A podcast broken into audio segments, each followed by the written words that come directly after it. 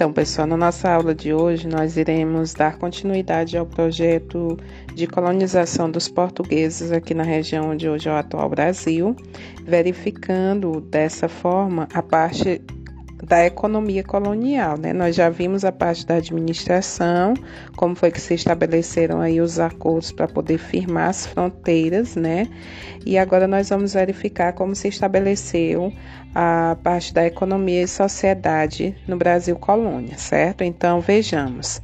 É, Para que os portugueses iniciassem esse processo de colonização aqui no Brasil, havia necessidade de se estabelecer é, algumas medidas, né, que seriam favoráveis a esse processo de colonização. Então vejamos o que, que seria colonizar. Colonizar está relacionado à questão do povoar, né, a questão do vir com a intenção de se estabelecer naquela região. Então havia necessidade de se estabelecer que produto seria usado para poder impulsionar esse projeto de colonização, né?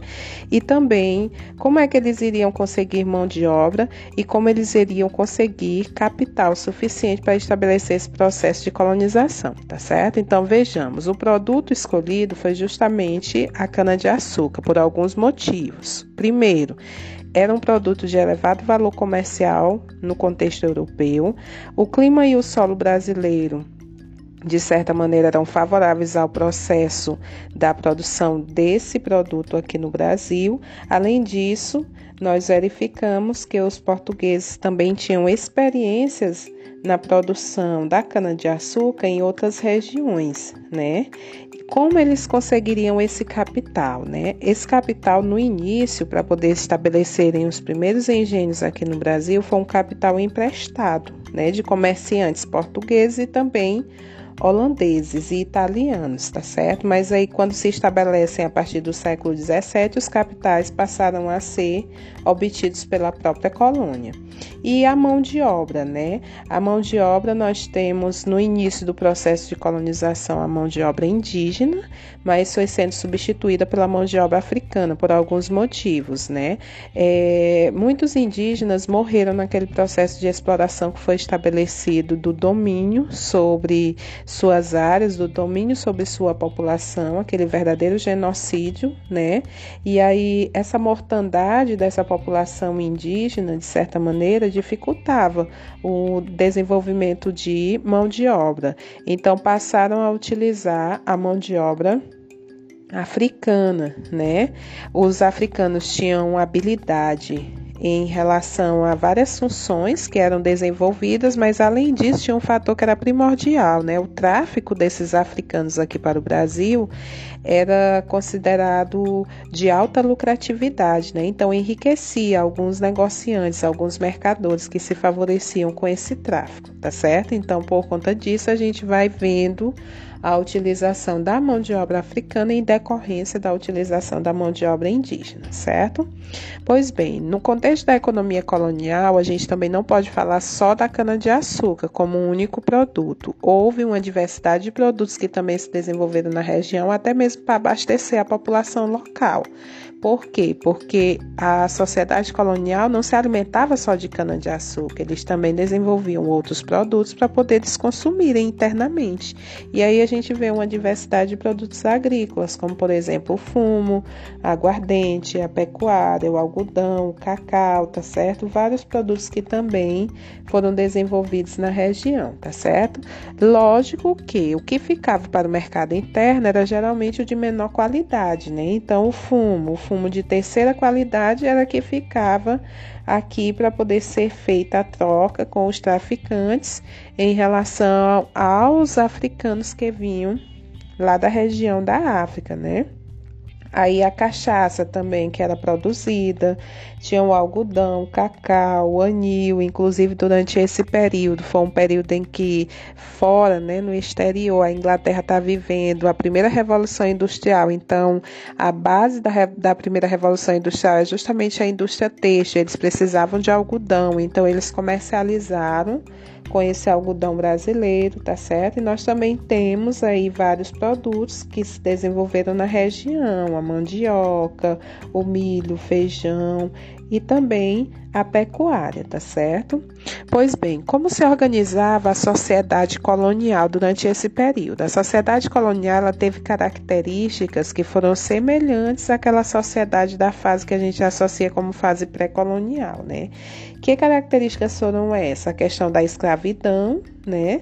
E também a hierarquia excludente. Então, sempre houve aquela ideia de uma formação de uma pirâmide social, onde tem alguns com mais privilégios que ficam no topo e outros que ficam na base que não possuem esses privilégios, certo? Então, nessa sociedade colonial açucareira, nós tínhamos vários grupos sociais a iniciar com os senhores de engenho, que estavam no topo e que eram associados como nobreza da terra, tá certo? Aqueles que possuíam grande poder, inclusive eram eles quem estabeleciam uma série de medidas dentro do contexto da sociedade. E no núcleo familiar, a gente tem esse período como um período de é, sociedade patriarcal, né? Com o poder que era estabelecido a esses senhores de engenho. Nós tínhamos também os comerciantes, né? Então, se a propriedade da terra gerava poder e prestígio, os comerciantes, de certa maneira, se beneficiavam com a riqueza, tá certo? Então, haviam comerciantes e haviam também escravizados, né? Inclusive, é, a gente tem na célebre frase do padre Antonio aquela ideia de que os escravos são as mãos e os pés dos senhores de engenho nessa sociedade colonial. E apesar deles serem as mãos e os pés dos senhores de engenho, eles não foram inseridos dentro do contexto da sociedade até hoje, né? Como parte de benefícios e de direitos sociais garantidos na prática, né?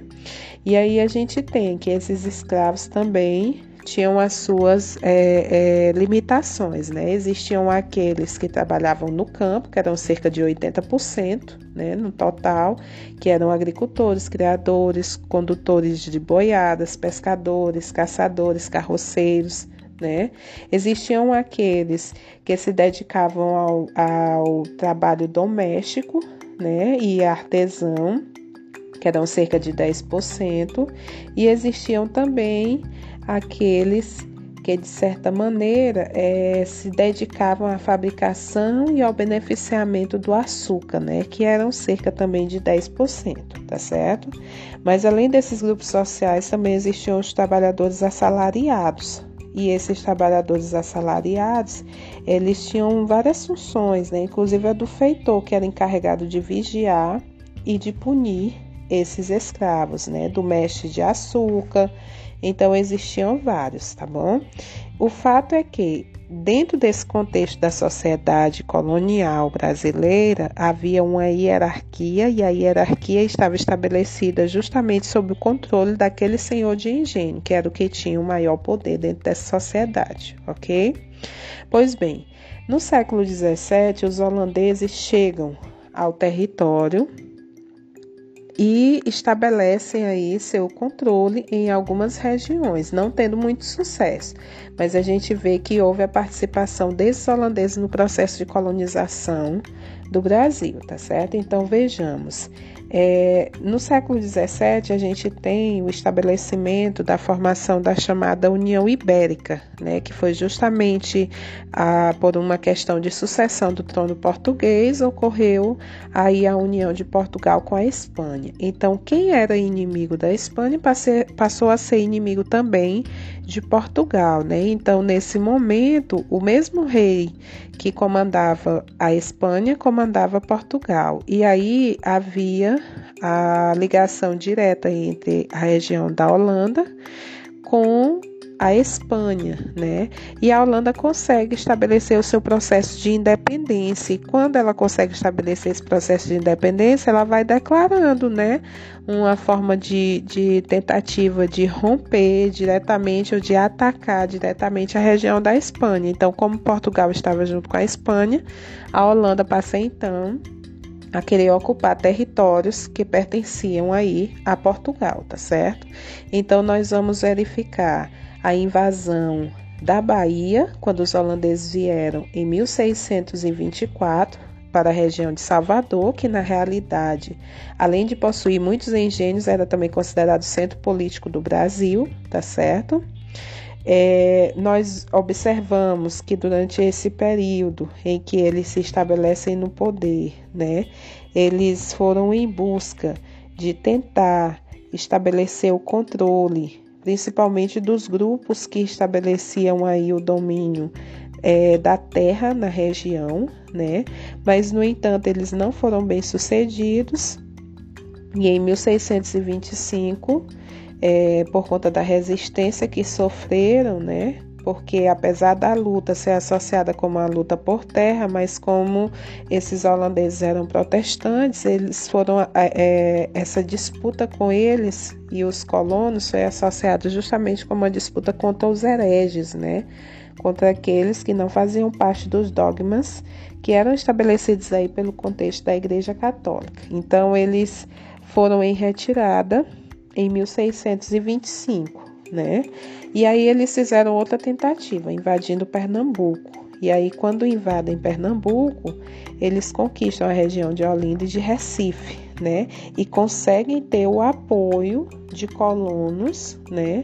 Da região de Pernambuco e conseguem se estabelecer na região. Inclusive, ele cita, né? O nome de é, Calabar, né, que seria aí um dos que contribuíram, né, para poder estabelecer o domínio dos holandeses na região de Pernambuco.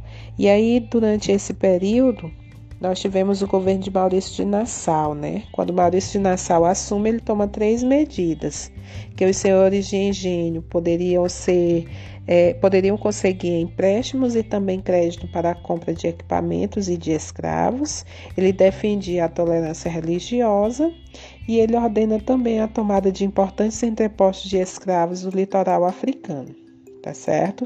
Então, em 1641, os domínios holandeses abrangiam territórios que iam de Sergipe ao Maranhão. Então, eles conseguiram ter um grande controle da região Nordeste tá bom?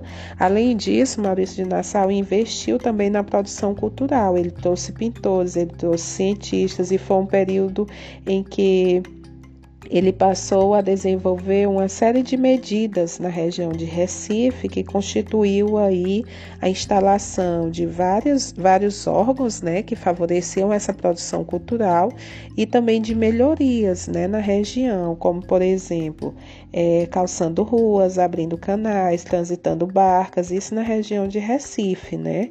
É, instalação de jardim botânico, é, zoológico, construiu o Palácio das Torres, tá certo? Inclusive Recife foi associada como cidade maurícia, justamente por ser definida aí com essas melhorias durante o governo de Maurício de Nassau, tá certo? Quando chega em 1640, Portugal consegue se libertar da Espanha e acaba o contexto da chamada União Ibérica. Né? E quando isso encerra, também se retira o Nassau do poder, quatro anos depois, em 1644. E os governantes que vieram depois de Nassau, eles não eram tão tolerantes, né? Com a questão religiosa, eles eram intolerantes, tá certo? Também isso, de certa maneira, dificultou a relação com os colonos da região, tá certo? Que não aceitavam, é, é, de certa maneira, serem cobrados em, em, elevada quantidade de juros em relação aos empréstimos que eles contraíam. E aí, em 1654, os holandeses foram é, forçados né, a deixar o país tá certo? Quando isso ocorre, eles irão se estabelecer em uma outra região, não deixando o negócio do açúcar na região das Antilhas, e aí mais na frente aquela produção de açúcar dos holandeses nas Antilhas vai concorrer com o açúcar brasileiro, tá bom? E por fim, nós temos a Guerra dos Mascates, que o contexto da Guerra dos Mascates faz referência justamente a uma guerra entre quem? Entre os senhores de engenho de Olinda, né? que já eram, eram tradicionais, e os comerciantes recifenses, que, no entanto, queriam uma certa autonomia, essa separação. Então, se estabelece o que eles chamam de Guerra dos Mascates, porque eles chamavam de mascate comerciante os recifenses com o intuito de estabelecer uma ideia depreciativa sobre aquelas pessoas, tá bom? Então, nesse contexto, o que, que nós vamos verificar? Os comerciantes de Recife, eles partiram para a guerra que se desenrolou entre 1710 e 1711, a metrópole interveio no conflito, enviando um novo governador a Pernambuco, que anunciou o perdão geral dos envolvidos. Né? Quando os proprietários olindenses se desarmaram, o novo governador perseguiu seus líderes, a começar por Bernardo Vieira de Melo, que foi preso e condenado pelo crime de lesa majestade. Foi a primeira vez que a coroa portuguesa contrariou de forma explícita os interesses dos senhores de engenho conhecidos como nobreza da terra, tá certo? Então vejam que durante o período colonial não era nada fácil, né? Era difícil manter um processo de instalação, existiram vários conflitos e a gente vê que a forma de organização para o nosso entendimento histórico ele deve se basear na parte da administrativa, na parte da economia e também na parte social durante esse período colonial. Tá certo, gente? Então, nós encerramos por aqui e nas próximas aulas nós vamos verificar justamente aí a participação desses africanos dentro desse contexto colonial, tá certo? Então, tchau, tchau e até a próxima.